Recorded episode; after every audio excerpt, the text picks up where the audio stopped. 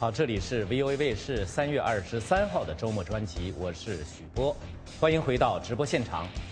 今天第二个小时的节目呢，除了国际新闻和时事看台之外，我美国人栏目要介绍美国沙漠中的潜水活动。美国万花筒呢，带你去观赏美国和世界各地的文化、体育以及娱乐新闻。走进美国，要继续为您介绍美国华裔纽约客的美漂生活。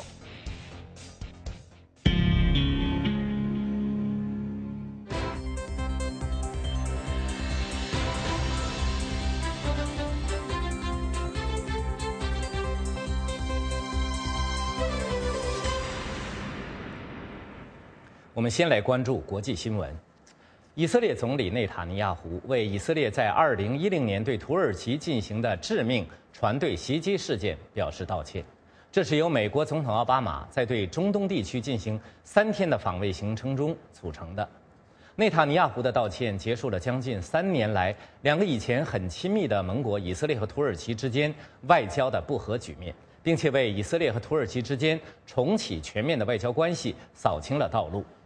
内塔尼亚胡是在一个打给土耳其总理埃尔多安的私人电话上进行道歉的。在通话中，内塔尼亚胡还提出要赔偿受害者家属。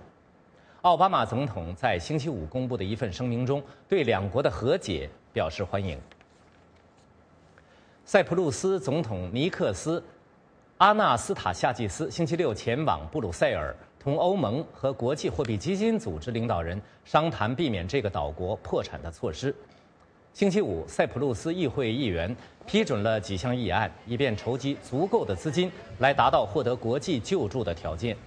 塞浦路斯要想获得维持金融系统运转所需要的一百三十亿美元的救助资金，就必须在下个星期以前筹集到七十五亿美元。星期五晚上批准的措施包括对所有银行存款征收百分之以下的税金，对数额较大的账户按更高的比例征税。新的法案还要求重组塞浦路斯几家主要的贷款银行，如果上述建议被拒绝，塞浦路斯的银行可能在下星期倒闭，把这个国家推上破产之路，并且可能导致塞浦路斯退出由十七个国家组成的欧元区。菲律宾南部当局说，一个与基地组织有关联的绑架团伙释放了被扣押十五个月的一名澳大利亚人质。澳大利亚退伍军人沃伦·罗德威尔星期六清晨在棉兰老岛的帕加迪安市附近被释放。二零一一年十一月，罗德威尔被穆斯林的阿布沙耶夫激进分子从他在帕加迪安以西的家中绑架。当时他和他的妻子住在那里。警方说，五十四岁的罗德威尔消瘦憔悴，但精神状态良好。澳大利亚外交部长卡尔欢迎罗德威尔的获释。并感激菲律宾政府为罗德威尔获释付出的努力。澳大利亚和菲律宾都拒绝评论是否为罗德威尔的获释支付了赎金。中非共和国的反政府军正在向首都班吉挺进。两天前，他们宣布结束停火。在班吉的一名记者向美国之音对非洲法语广播部说：“反政府武装挺进到距离首都大约五十公里的地方。”他说，政府军和南非直升飞机部队阻止了塞雷卡反政府武装联盟的挺进。法国外交部星期五晚间说，反政府武装仅距离首都不到几公里了。外交部发言人在巴黎呼吁各派保护平民人口。中非地区多国部队司令部的消息来源对美国之音说，维和部队在反政府武装进入达马拉时没有同他们交战。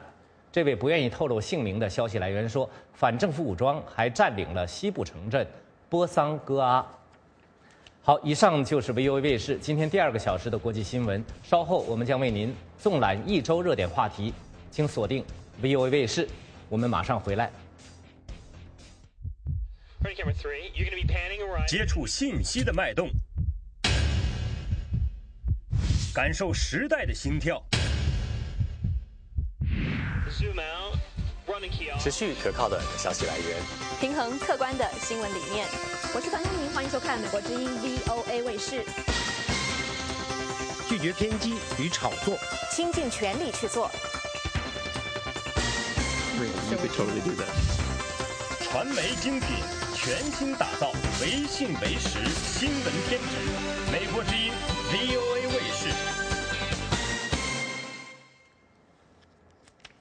美国之音的 VOA 卫视，接下来的时事看台栏目为您纵览一周来的热点新闻，阐述事件的来龙去脉。美国总统奥巴马在他即将结束对以色列和约旦河西岸的访问之际，发表讲话说：“历史的悲剧提醒人们，仍要与反犹太思潮做斗争。”美国之音 VOA 卫视的报道。星期五早上。奥巴马总统与以色列总统佩雷斯以及总理内塔尼亚胡一道，参加了在犹太建国运动创始人赫茨尔和被暗杀的前以色列总理拉宾的墓前举行的敬献花圈仪式。然后，奥巴马总统在庄严肃穆的气氛中参观了以色列的大屠杀纪念馆，并在那里发表讲话。他说：“这是我们的责任，不仅要见证这段历史，而且要采取行动。目前对我们来说，这就意味着要同偏见、固执、所有形式的仇恨、种族主义，尤其是反犹思潮做斗争。”奥巴马星期四还在耶路撒冷大学发表演讲时承诺说：“以色列并不是独自面对针对他的安全威胁。”同时，他敦促年轻人争取与巴勒斯坦人实现和平，作为获得真正安全的唯一途径。在访问中东的过程中，奥巴马总统誓言要毫不动摇地支持以色列，并表示相信巴勒斯坦民族权力机构主席阿巴斯是以色列的真正和平伙伴。美国之音 VOA 卫视的报道。一个在2011年美国对伊拉克军事行动进入尾声之际进行的民意调查发现，大部分美国人认为美国侵入伊拉克是一个错误。战争造成的伤亡是影响美国人对战争看法的主要因素。现在，这个导致萨达姆侯赛因政权瓦解的战争发生十年之后，同样的看法依旧存在。那些在战争中失去亲友的美国人仍然无法面对和接受冲突的意义。以及它所造成的后果。下面是美国之音记者法拉报发来的报道。三月一个寒冷的下午，退伍军人哈维·坎特冒着风雪来到伊利诺州马赛市的中东冲突纪念碑，他强忍泪水，托印下了纪念碑上战友的名字。你不会忘记他们的名字，你也不会忘记事情是怎么发生的。坎特不会忘记伊利诺州马赛市中东冲突纪念碑墙上的名字里有和他在美国陆军服役时的三名战友，他们是在伊拉克反叛活动最猖狂的时候牺牲的。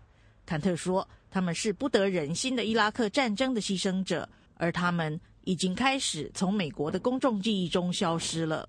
一个由赫芬顿邮报网和 YouGov 调研公司在一月进行的民调显示，百分之五十二的美国人认为美国在二零零三年入侵伊拉克是一个错误。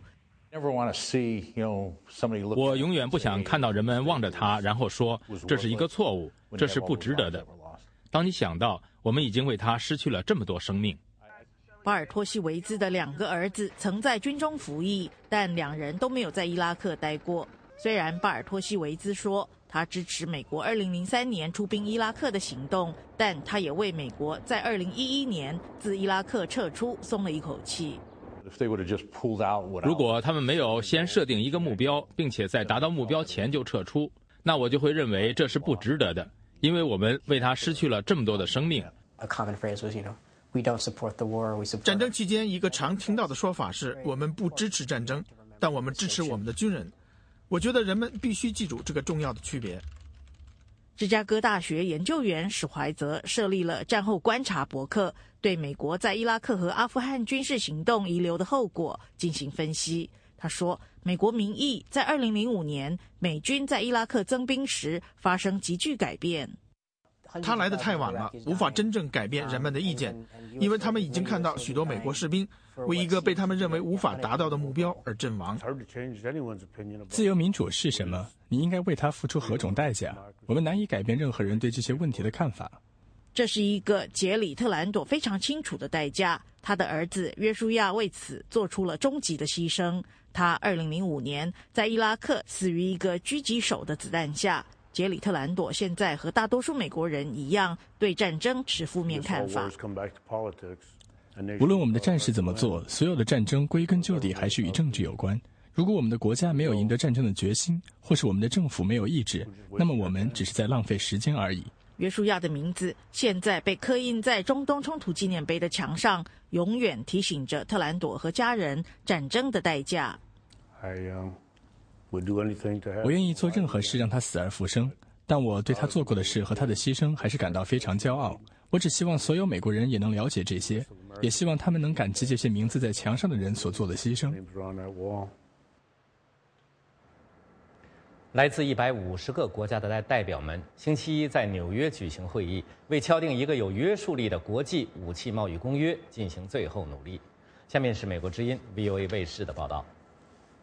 这次会议由澳大利亚驻联合国大使彼得·乌考特主持，他也是联合国武器贸易条约最终会议主席。他对各国政府和相关组织能达成一项条约充满信心。过去几个月来，我对各国政府、国际组织和非政府组织为这次会议做出的认真周到的准备而深受鼓舞。在我看来，这已显示出各国已经准备好接受一个武器贸易条约。联合国在二零一二年七月曾举行有关这份条约草案的会议，当时由于美国、俄罗斯和中国表示需要更多时间，使得会议停滞。联合国大会去年十二月投票决定，这个星期重启谈判。这一武器贸易条约将是对价值七百亿美元的国际武器贸易做出规范的第一个全球性条约，涉及到从海军战舰、攻击直升机到手枪和冲锋枪的所有传统军火武器。联合国秘书长潘基文在会议上表示，达成这项条约并非易事，现在是各国政府应做出努力的时候。This is no doubt a difficult issue. 现在我们要集中精力，带着政治意愿来讨论这份公约的最终细节，并在三月二十八号之前达成共识。美国表示希望看到一个更强有力的公约，但是奥巴马政府受到来自全美步枪协会要求拒绝这份公约的压力。美国国务卿克里星期五对这份公约表示有条件的支持，但是没有承诺美国会投赞成票。他再次强调，美国不会接受一个将给美国公民拥有枪支的权利带来新限制的公约。不过，这份公约的主要目的是要为跨国武器贸易做出规范，包括提出一些有约束力的规定，比如各国要审查所有跨国武器贸易的合约，确保武器不会用于践踏人权，不违反武器禁运条款，不会非法转卖等等。据有关数据显示，美国是全球最大的武器出口国，排在第二位的是俄罗斯，之后是德国和法国，中国取代英国排在第五位。以上是美国之音 VOA 卫视的报道。美国海岸警卫队官员说，美国各大港口防备和应对网络攻击的措施严重不足。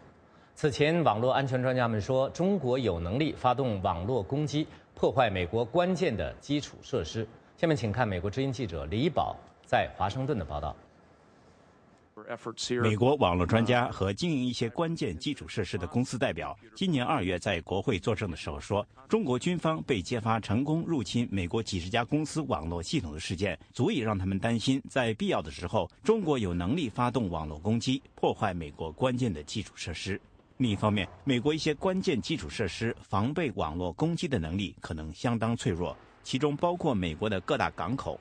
美国各地有大小三百六十个港口。和三千两百个港口设施，其中大多数港口由私人机构经营。在美国海岸警卫队服务多年的克拉麦克中校最近访问了美国东西海岸和内陆多个港口，结果发现没有一座港口制定了网络攻击应变计划。One of the things I was looking for was, do you have a 我调查的其中一件事是，你们是否设置了遭受网络攻击时的专项应变计划？或者在你们的风险应变计划中，是否包括如何应对网络攻击？可是没有一座港口设置了这样的计划或应变措施。美国遭受九一恐怖攻击事件之后，成立了国土安全部，加强了各项基础设施的安全措施。但是，海岸警卫队的克拉麦克中校三月中旬在华盛顿布鲁金斯学会的一个讨论会上说，在港口实施的这些安全措施，并没有强调网络安全。美国国会众议院国土安全委员会主席迈考尔三月十三号在一次听证会上指出，经营国家关键基础设施的一些私营企业没有充分实施网络安全计划。私营企业没有充分参与已经制定的一些相关项目，他们或者没有足够的资源，或者看不到这样做的价值。美国国会在二零一二年财政年度曾拨款近一亿美元用于各大港口加强安全措施，其中百分之六十拨给了加州长滩港等七个一级港口。海岸警卫队的克拉麦克中校说，在他考察的多个港口当中，只有长滩港做了网络安全风险评估。而且费用只需三万美元。他建议政府今后在拨款的时候，在网络安全方面对港口经营者提出要求。奥巴马总统已经签署了一项政令，试图推动政府与私营企业之间的信息分享。一些国会议员也推出了相关法案，试图为私营企业与政府之间的信息分享提供法律保障。美国之音记者李宝华盛顿报道。在中国。家庭暴力是一个长期的问题，四个妇女里面就有一人被丈夫施暴。由于没有国家法律对家暴的规范，当局时常无法有效阻止暴力发生。不过，最近一名美国妇女公开被家暴的案例，给中国法律界带来一些启发作用。下面是美国之音发自北京的报道。她叫李金，她为中国许多沉默的被家暴妇女戴上脸孔。因为他将自己被家暴后的淤青照片贴到网上，这些照片揭露了他英语教学名师李阳的前妻李金长期被殴打的痕迹。他的故事在几个小时内被疯狂点阅。I had no idea. I had no idea that overnight. 我没有想到一夜之间会有一两万人看到，也没有想到这种事在这里这么普遍。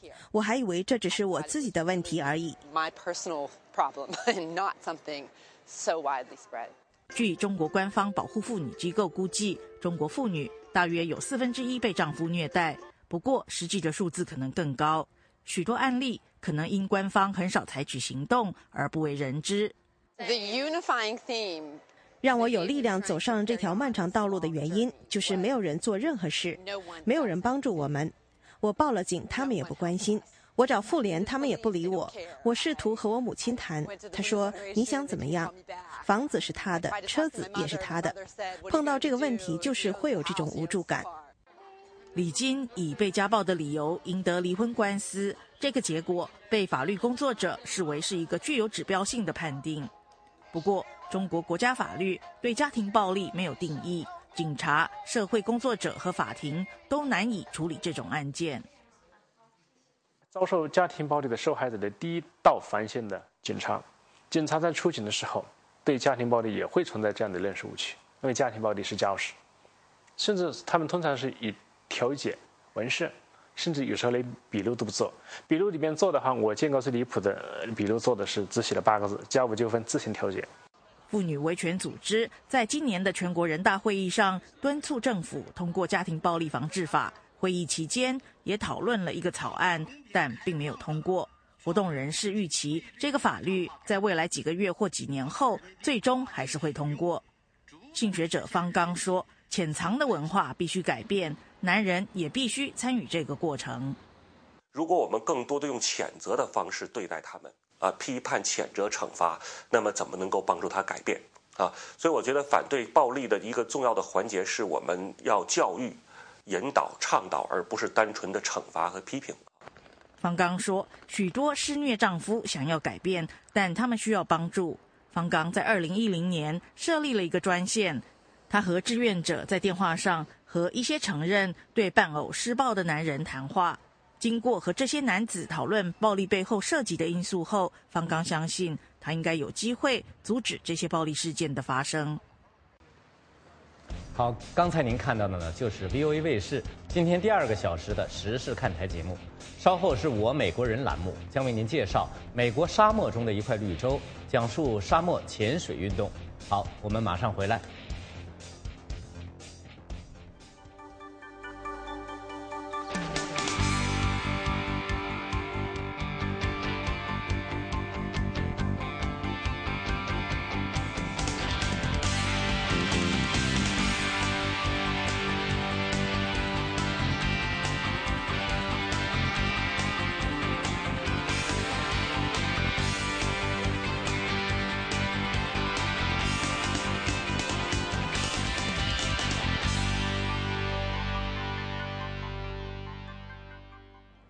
欢迎继续收看 VOA 卫视。现在是我美国人栏目。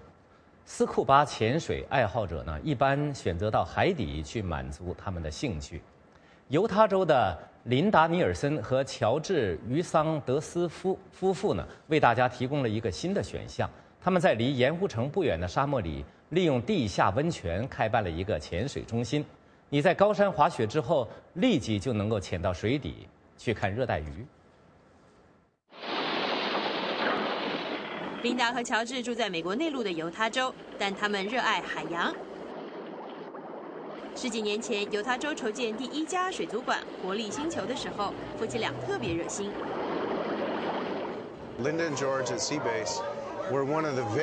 琳达和乔治是我们的第一批支持者。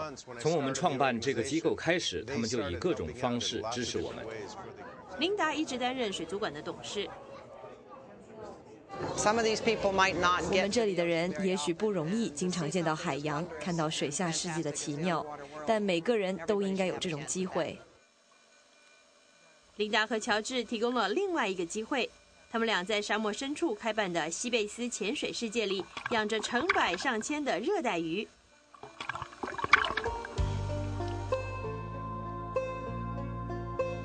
一大早，袁若迪特意带着孩子们来看喂鱼。林恩是西贝斯的工作人员。They love halibut 对他们喜欢吃比目鱼，我们这里的鱼很挑食，越贵越好。这里的鱼不仅爱吃高档的白肉，青菜也很受欢迎。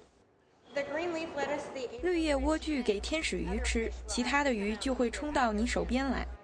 他们喂食的方法更绝，干脆直接跳进水里。约洛迪的孩子们还都小。没到下水的年纪，他们一家刚从其他地方搬到西贝斯潜水世界附近。It's amazing. We're out here in the desert. 太神奇了！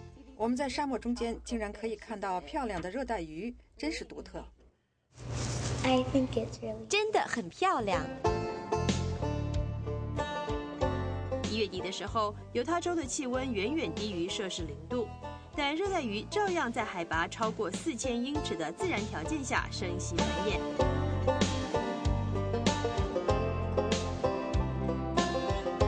西贝斯的水来自地下温泉，它是咸水，跟海洋差不多。我们这里的水含钙比较多，硅也比较多，酸碱度也比海水低一些。经过反复试验。琳达和乔治发现珊瑚和蚌类无法存活，虾类又长得太快，他们最后挑选了六十多种海洋鱼类。西贝斯离盐湖城大约四十英里，离大盐湖只有十英里，但温泉的水与大盐湖并没有直接联系。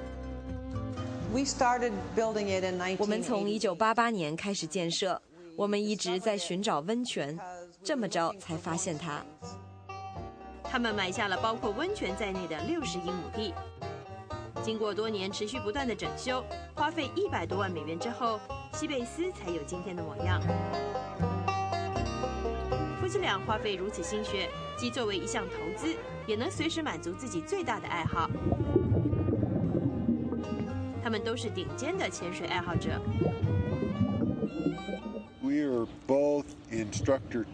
我们早已经取得潜水界最高等级的教练证书和培训教练的证书，目前体制下已经没有其他证书可拿。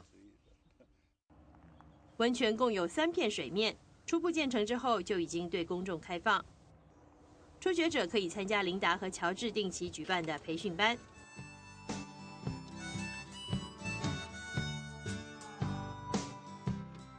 已经获得资质认证的潜水者，花十五美元就可以深入水底看鱼。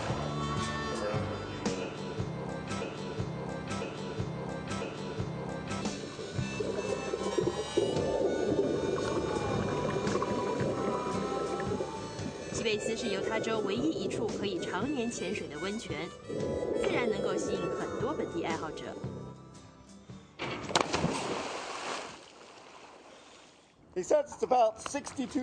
水中的温度大约六十二度，空气中的温度二十五度。更多的潜水爱好者来自犹他以外的地方。哈里和米兰达从科罗拉多州来。你不用飞到海边去，就能感受到海洋。这就是我们特意到这里来的原因。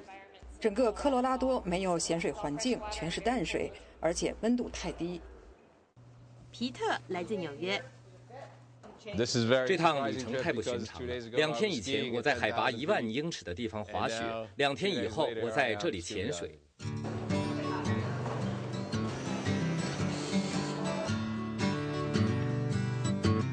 潜水者可以在西贝斯的温泉下领略海底世界的种种神奇，但两者毕竟不同。温泉里的能见度比海水低不少。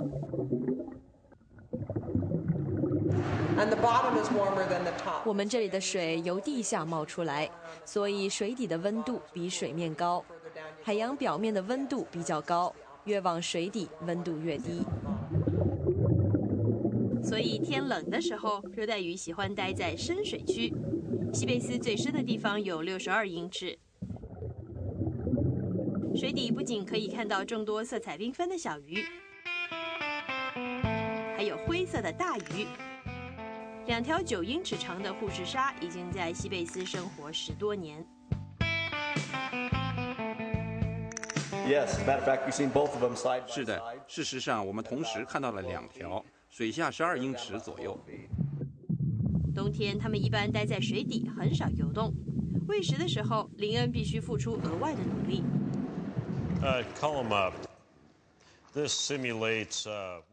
我这是模仿受伤的鱼，让鲨鱼兴奋起来。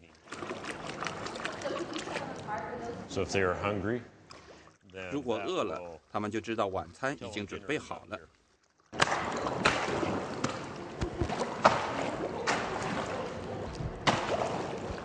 鲨鱼只有吃饱的时候，才不会对周围的鱼感兴趣，更不会袭击潜水者。它们的皮肤没有鱼鳞的感觉，摸起来像砂纸。犹他州立大学生物系的学生肖恩，既热爱潜水，也喜欢琢磨问题。全世界只有极少数几个地方的温泉能够持续支持海洋生物。我想知道为什么有害物质没有在这个生态系统积累起来。水底的高温特别适合海藻生存。肖恩经过几个月的采样分析之后，得到结论：正是这些海藻吸收了水中的大部分毒性物质，这个微型海洋生态系统的健康才得以保证。他写出的论文刚刚在学校里得奖。这项研究工作将继续进行下去。继续研究的好处是我们可以继续在这里潜水。美国之音记者方正在犹他州盐湖城的采访报道。感谢您收看我们的节目。稍后呢，美国万花筒将带您去浏览美国及世界各地的文化、娱乐和体育新闻，观赏世界名胜古迹，体验各地的风土人情。好，我们马上回来。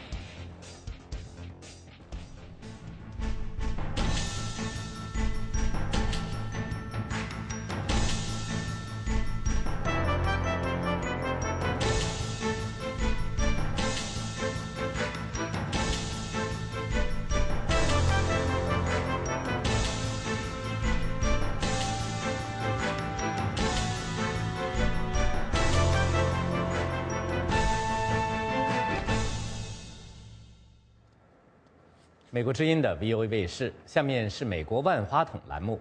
这个节目要为您介绍美国及世界各地的文化娱乐新闻。福布斯杂志最近公布2013年最具影响力的名人排行榜，美国脱啊脱口秀主持人欧普拉名列榜首。另外呢，美国南方音乐节最近在德州奥斯汀举行，吸引了来自全球各地的乐团和歌手参加。现在就让我们跟随美国万花筒节目一起去看一看。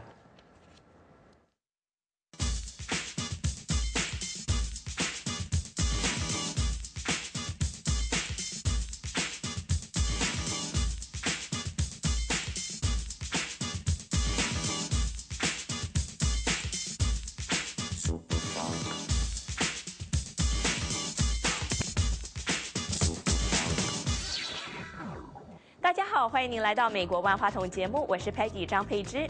福布斯杂志最近公布2013年最具影响力的名人排行榜，欧普拉名列榜首。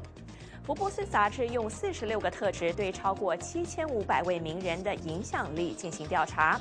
调查人员表示，每个人对影响力的定义当然都是不一样的，不过大部分的人把它定义成一个名人对美国文化的影响。一起来看看。根据福布斯杂志公布的统计数字显示，百分之四十八的美国人认为欧普拉非常具有影响力，让欧普拉连续两年登上福布斯最有影响力的名人榜首。欧普拉在二零一一年结束了他主持了二十五年的欧普拉温弗雷脱口秀，随后他开辟了欧普拉温弗雷电台，主要播送针对女性口味的电视节目。不过，欧普拉自创的电台从一开始收视率就不理想，但是最近几个月开始出现转机。排名第二的是电影导演史蒂芬史皮博，百分之四十七的人认为他很有影响力。第三、第四、第五名也都是重量级电影导演，第三名是马丁史克西斯，第四名是朗霍华德，第五名是执导《星际大战》系列电影的乔治卢卡斯。排名前十名的名人还包括美国最著名的电视医生奥兹戴夫 （Dr. Oz）、老牌电视节目主持人芭芭拉华特斯，以及非常关心公众事务的 YouTube 主唱 Bono。但是，福布斯杂志表示，一个人很有影响力，并不代表他很受欢迎。百分之三十五的人认为美国电视名人和地产大亨川普很有影响力，但是只有百分之十五的人认为他是一个受人喜爱的名人。美国南方音乐节 South by Southwest 最近在德州奥斯汀举行。这个音乐节成立于一九八七年，当时由于奥斯汀和其他许多重要的音乐城市距离遥远。而奥斯汀音乐人士希望不只能和美国其他城市的歌手和乐团交换意见，也希望吸引世界其他的歌手和乐团到奥斯汀表演、谈生意，于是开办了这个音乐节。今天，这个音乐节已经成为最重要的地区音乐节之一。除了来自美国各地的歌手之外，还吸引了来自全球各地的歌手和乐团前来表演。他们不止来表演，也来谈生意。希望能够借此扩展在美国的发展机会。来自英国的民俗乐团 Skinny Lister 在德州奥斯汀的街道上表演，吸引了许多民众捧场。从英国连续两年长途跋涉到这里参加这个活动，花费很大，但是乐团吉他手丹尼尔说很值得。去年我们来这里时，我们在六街上的一个酒吧表演，之后就被一个美国唱片公司看中，和他们签了约。在南方音乐节期间，你不但可以听到美国音乐，还可以听到来自欧洲、非洲和亚洲的音乐。参加音乐节的乐团大约有八百个，其中有一半的乐团是来自其他国家。今年最受瞩目的是韩国流行乐团，许多人排队等着看十一个来自韩国的团体表演，其中包括摇滚乐团银河铁道 （Galaxy Express）。银河铁道的吉他手和主唱蒲中玄说：“音乐是共同的语言。”大家都很喜欢摇滚乐，很狂野，要穿上皮夹克啊等等。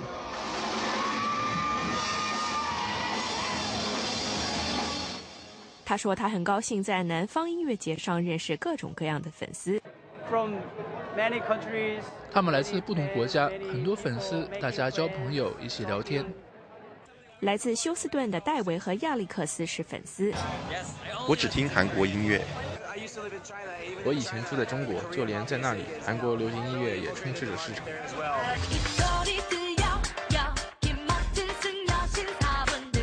韩国流行音乐简称 K-pop，最近在全世界流行起来。很多人是通过 YouTube 爱上这种音乐的。韩国歌手赛的《江南 Style》骑马舞成为 YouTube 有史以来点击率最高的视频。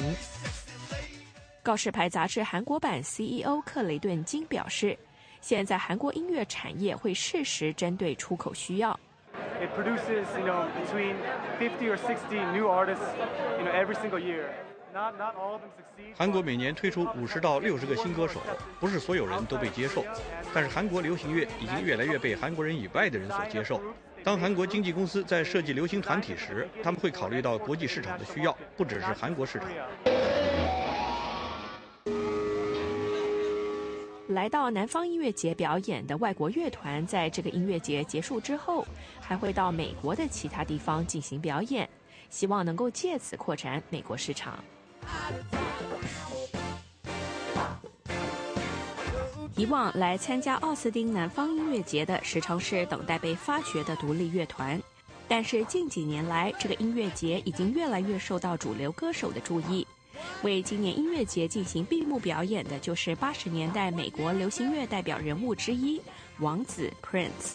他演唱了三个多小时，表演了他著名的歌曲《一九九九》和《Purple Rain》紫雨。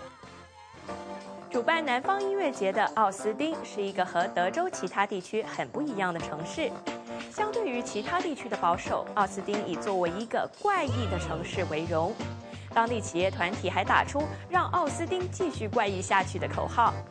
他这样的特质吸引了很多环保人士、知识分子、同性恋人士或文艺界人士前来定居。那么，奥斯汀为什么把自己称为一个怪异的城市呢？文森特住在德克萨斯州首府奥斯汀城南，他家的后院里到处堆着废旧物资，但这里不叫垃圾堆，叫垃圾大教堂。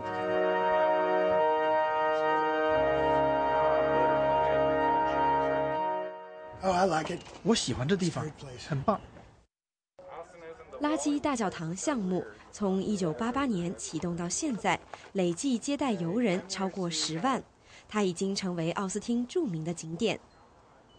文森特也因此获得“垃圾大王”的绰号。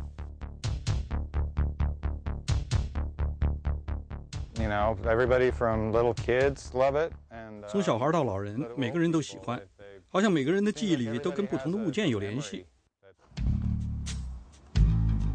文森特和他的垃圾大教堂，某种程度上代表着奥斯汀的文化形象。乔舒亚·朗恩是学术著作《怪异的城市》的作者，他目前在瑞士的一所大学任教。This is one of those gems of Austin and one of the important parts of the Austin cultural landscape. 这是奥斯汀的宝石之一，最重要的景观之一。奥斯汀有很多这样的景观，它们让城市怪异起来。从而吸引很多人来这里。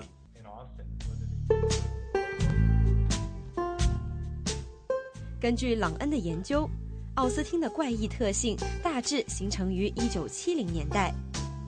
当时这里的格局基本上是以德克萨斯大学为核心，再加上州政府机构，从规模上看，只算是一个小城市。过去二十年来，奥斯汀已经快速发展成为重要的工商业城市。戴尔电脑和全食超市等知名品牌都以此为家。经济起飞以后，有人开始担心奥斯汀的文化身份还能不能够继续保持。文森特是奥斯汀能否保持怪异的一个标志。垃圾大教堂继续存在是个很好的信号。因为奥斯汀关注城市的这类文化传奇，比如西罕旧货商店，它已经营业二十年，商店的面积不大，只有二十五个摊主。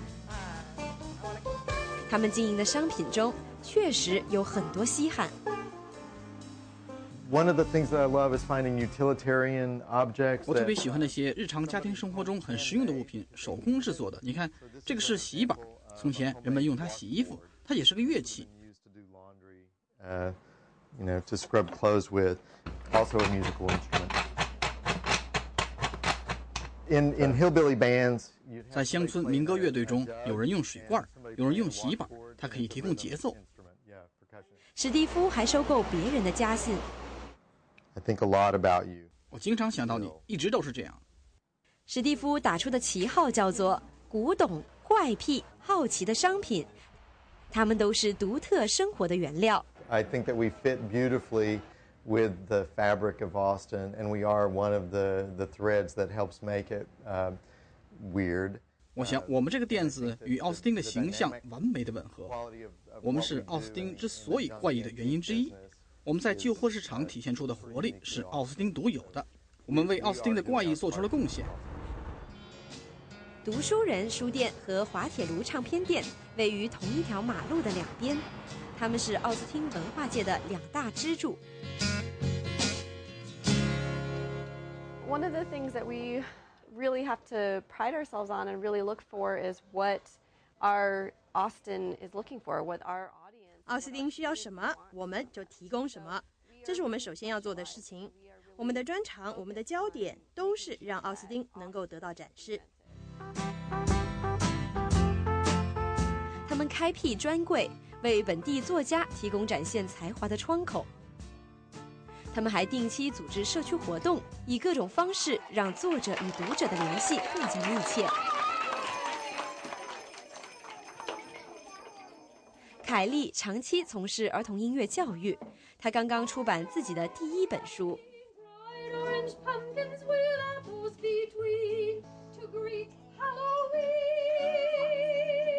It's just the the creative energy here, uh, both artistic and musical. 我喜欢这里的创造性气氛，艺术的和音乐的非常活跃。在数字音乐下载大行其道的今天，滑铁卢唱片店得以存在，本身就已经算是一个奇迹。Have fifty-two very talented folks that with very. 我们这五十二个有才华的雇员都非常懂音乐，这是我们成功的原因。我认为这个地方是世界上最棒的音乐卖家之一。为本地音乐人提供舞台是滑铁卢的另一项使命。德克萨斯音乐很容易在这里找到家。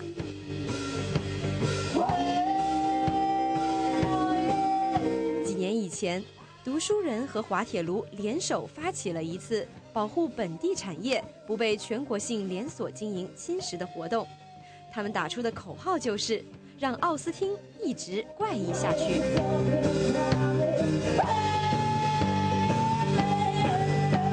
美国万花筒记者方正、李慕白在德克萨斯州奥斯汀的采访报道。美国从1919年开始禁酒，到1933年12月正式解除。1933年3月22号，当时的总统小罗斯福重新开放民间贩卖啤酒和葡萄酒，算是解除禁酒的第一步。今年也是美国解除禁酒的80周年。在今天的一周历史亮点时间，几位历史学者要介绍美国禁酒和重新解禁的历史。接下来，我们还要去认识维吉尼亚州酒类专卖的情况。八十年以前的这个礼拜，美国出了一件很重要的事情。当时美国正处在非常严重的经济萧条中间。这个礼拜呢，罗斯福总统就下了一个命令，说我们现在开始对酒类征税，这意味着。美国当年的禁酒法开始结束，从十八、十九世纪开始呢，就有不少禁酒的呼声。大量饮酒出现呢，就会出现一些社会问题。我们知道家里有醉酒的呀，然后有这个呃丈夫打妻子呀、打孩子等等。所以十九世纪上半叶已经开始不少妇女啊，就自动开始组织禁酒运动。一八四九年，爱尔兰出现了土豆危机，这爱尔兰的人。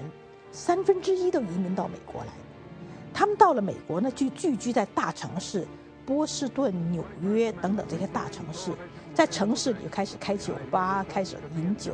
那么爱尔兰人是天主教徒，他们从宗教上吧，跟原来的新教徒也就有相当的冲突，这个问题就出现了，就是说大量的饮酒，那个醉醺醺的人，那么这些。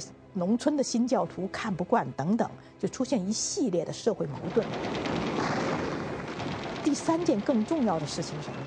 一九一四年，第一次世界大战爆发，美国的很多酿酒的公司是德国人开的，那么在反德情绪中呢，这又为这个禁酒呢加了一把力。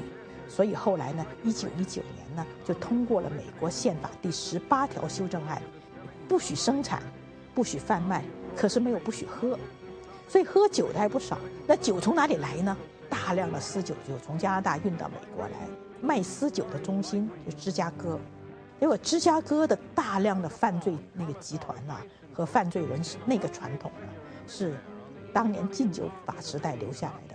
而在南方呢，就普遍出现了很多，他们叫 moonshine，就所谓酿私酒。禁酒法施行了几年之后呢，就发现不行，所以呢，就又开始了取消禁酒法这个运动。The fact of yesterday and today, and from Roosevelt's perspective, it was not only a 小罗斯福总统的考虑不仅仅为减轻民众在大萧条时期的痛苦，同时也为了增加政府税收。在禁酒之前。政府大约百分之十四的收入来自酒税，此外还有工作的考量。圣路易斯等城市一直是生产啤酒的重镇，现在终于可以重新开工。一九三三年四月初，小罗斯福将啤酒合法化之后，圣路易斯酒厂立刻送了一箱啤酒到白宫致谢。Well, Roosevelt himself was a social drinker. 小罗斯福本人喝酒是社交性质的，在白宫每天下午五点，他会举办所谓的儿童时间。他这个时候调鸡尾酒和马丁尼给大家喝。英国首相丘吉尔也很喜欢。这个时间禁止讨论政治，因为他想完全的放轻松。禁酒法案之所以充满争议，也因为有钱人可以在一九二零年之前购买大量的酒，储存在酒窖里，在禁酒之后饮用，这是合法的。但是工薪阶级负担不起同样的做法，在禁酒之后，他们就买不到酒了。如果有钱人能够喝酒，但穷人喝不了，这其实就是一种阶级歧视。小罗斯福取消对啤酒的禁令，让工薪阶级在一天辛勤的工作之后能够喝上啤酒，这符合当时社会的需求。人民希望新总统能够带来变化，关心他们的需要，因此小罗斯福的这项政策受到广大的欢迎。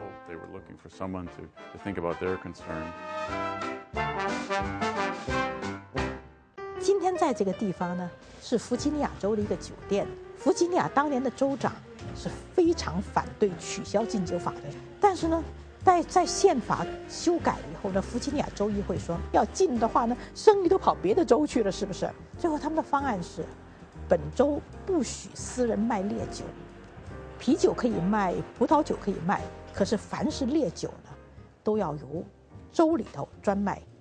所以到现在七十多年了。弗吉尼亚州的所有的卖烈酒的酒店都是弗吉尼亚州政府管的，这州政府的财产。弗吉尼亚州的酒铺有三种类型：A 级店的年收入在一百万美元出头；B 级店的年收入在一百五十万美元以上；C 级店的年收入大约是四百到五百万美元。在卖酒的时候，我们严格检查客人的身份。法律规定，必须要二十一岁以上才能买酒。客人只要看来在三十岁以下，我们就一定检查身份证明。我们也不会卖给看来已经喝醉酒的人。我们不希望他们开车发生意外。还有一种人不能买酒，就是有法院禁令的人。我们所处的北弗吉尼亚州人口组成非常多元。我们卖很多韩国酒，这在其他地方可能就没有那么受欢迎。还有很多人喜欢调味威士忌。另一个热卖商品是窈窕淑女系列。好，又到了和您说再见的时候了。如果您喜欢我们的节目和希望和我们联络，请您到我的推特和脸书网站。我在两个网站上的名字都是 Peggy VOA，也就是 P E G G Y V O A。谢谢您的收看，我们下星期同一时间见，拜拜。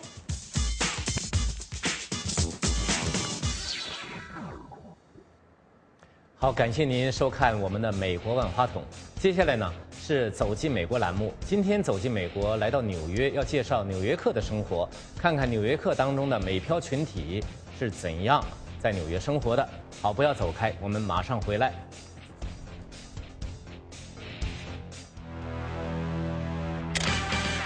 美国大学毕业生找不到工作，该怪谁？我觉得骂的还是有道理。为什么？这个简直见过逻辑这么不通的东西。外国人怎么见，外国人怎么念。现在市场经济，你怎么还抱着这个教条不放呢？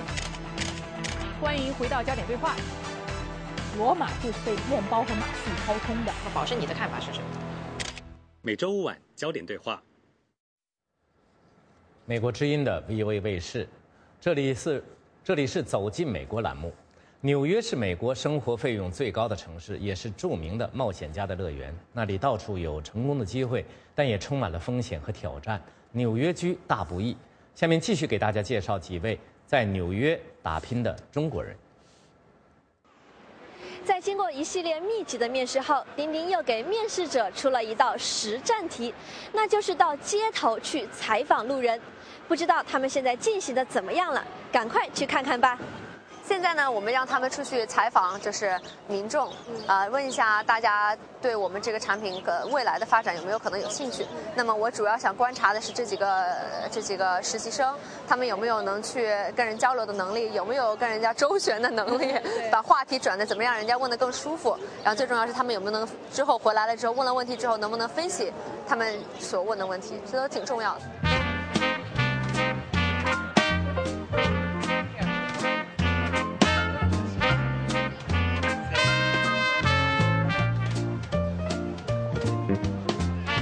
街头采访完成之后，回到会议室里面，还要再进行结果分析。整个面试过程超过三个小时。参加这样面试的应征者是什么样的感觉呢？I guess it was fun. Um, the activities forced me to do things that I maybe didn't predict. 这很有趣。这些活动迫使我去做我没料到的事情，很有用，也很兴奋。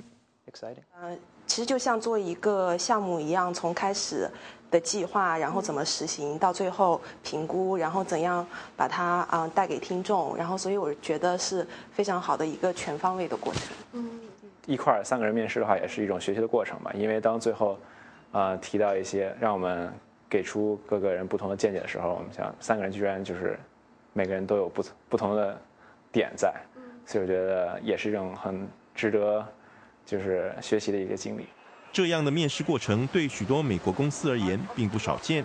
目前在纽约著名的摩根士丹利国际金融服务公司工作的孟颖，回忆起他当初面试的经历。当时我记得我的面试经历是，我会和三个不同的面试官啊交谈，然后中间没有休息的时间，他们会问不一样的问题。之后呢，我还会有一些团队活动，就是这你不知道你会。得到什么样的任务？但是你在很短的时间内需要和你不认识，因为你当天才认识那一些一起面试的人，所以基本上你们都是陌生人，你要一同一起完成一样的一件事情，啊，这也是呃非常呃给我们一个机会去展现，除了我们能够自己准备的方面之外，你真正是有什么样的能力能够。今年同样是二十五岁的孟颖，拥有美国宾夕法尼亚大学的硕士学位。虽然在纽约曼哈顿上班，但他却选择与曼哈顿一河之隔的新泽西居住。如此同样昂贵的房租，却能够租到有一房一厅的河景套间，代价却是孟颖每天要搭渡轮到对岸上班。我觉得纽约生存下来，啊，因为保持一个非常开放的心态，可以说。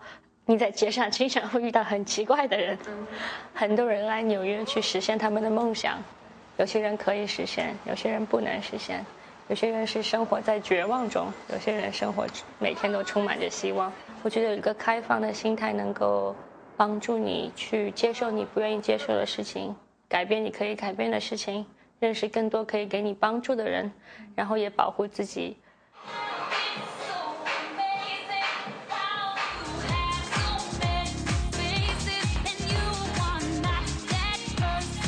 在纽约过单身女白领的生活，相对比在其他城市困难度更高。孟颖在国内念到大学本科的最后一年才出国，然后申请念硕士，毕业后就直接被摩根士丹利雇佣。除了自己本身的聪明才智之外，靠的就是苦读与坚持。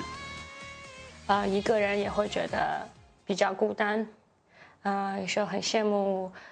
在这边看到其他同学能和爸爸妈妈一起吃饭、买菜，啊，很简单的一些事情。但是在那一年，每一天如果都需要很辛苦的话，长期下来，我觉得最大的困难是说服自己坚持下去。因为当时我很啊犹豫不决，我是说我就已经国内有一个工作机会，呃也很好，也可以离父母很近，我应该就。赶快 把握住这个机会，所以不确定的因素，再加上每一天都要重复做一样的事情，还有这个自己没有办法说服自己到底是留在这边还是回去。丁丁与梦颖这两位年龄相当的女孩子，虽然各自有各自的经历与个性，但纽约都成为他们目前的家。做一餐要花多长时间啊？我做一餐大概一个小时。啊，包括做饭、吃饭和洗碗。哇！因为我都用洗碗机，然后我如果是做肉菜的话呢，我就会用我的那个高压锅，就快一点。对，重型武器。重型武器是的。这些年的国外生活对他们有些什么样的启发呢？比如说我在纽约的街头，没有目的的去散步，我突然转一个弯。我会看见一个让我觉得很惊喜的东西，不论是一个我从来没有去过的很好吃的中国餐馆，还是说一个很富有文化的商店，啊，或者是一个很老的书店，给我的启发是，永远充满希望和乐观的态度去过每一天。你有可能转角的街头就会给你一个惊喜。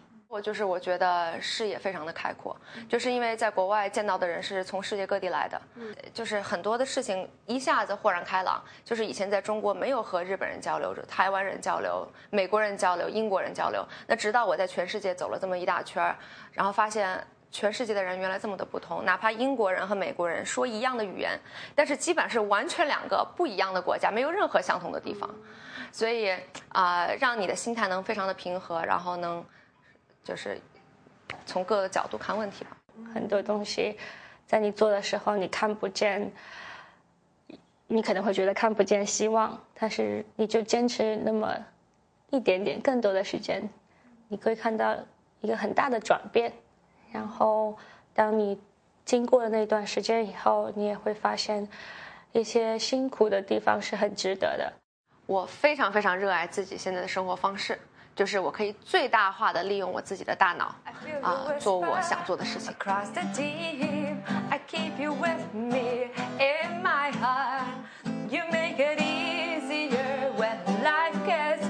我的人生观就是人生要活得精彩，就是你不要浪费每一刻的时间，把它最大化，啊。这样的话，我年纪大了之后，我不会后悔。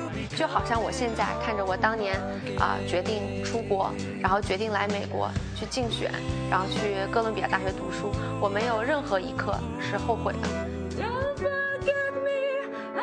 我更容易自己去做很多重要的决定，然后我在遇到很多困难的时候，因为自己之前经历过一些困难，所以我觉得没有什么是没有办法过去的。对每个人的。背景，每个人的能力，每个人的现现状都不一样，但是不去跟别人比，能够让自己比前一天过得更好，我觉得这就是可以让你在长期来帮助自己达到自己想要的目标。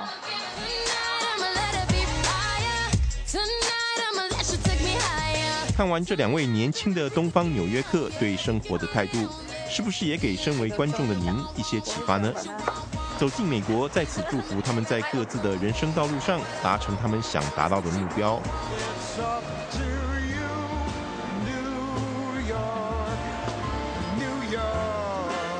我们在下次的节目中再见。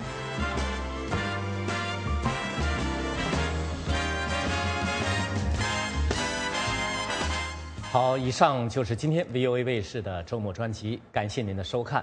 如果您对我们的节目有任何建议，欢迎您寄送电子邮件给我们，我们的电邮信箱是 VOA 新闻 at gmail dot com。节目最后要提醒您，每天晚上八点到十点，请准时锁定 VOA 卫视。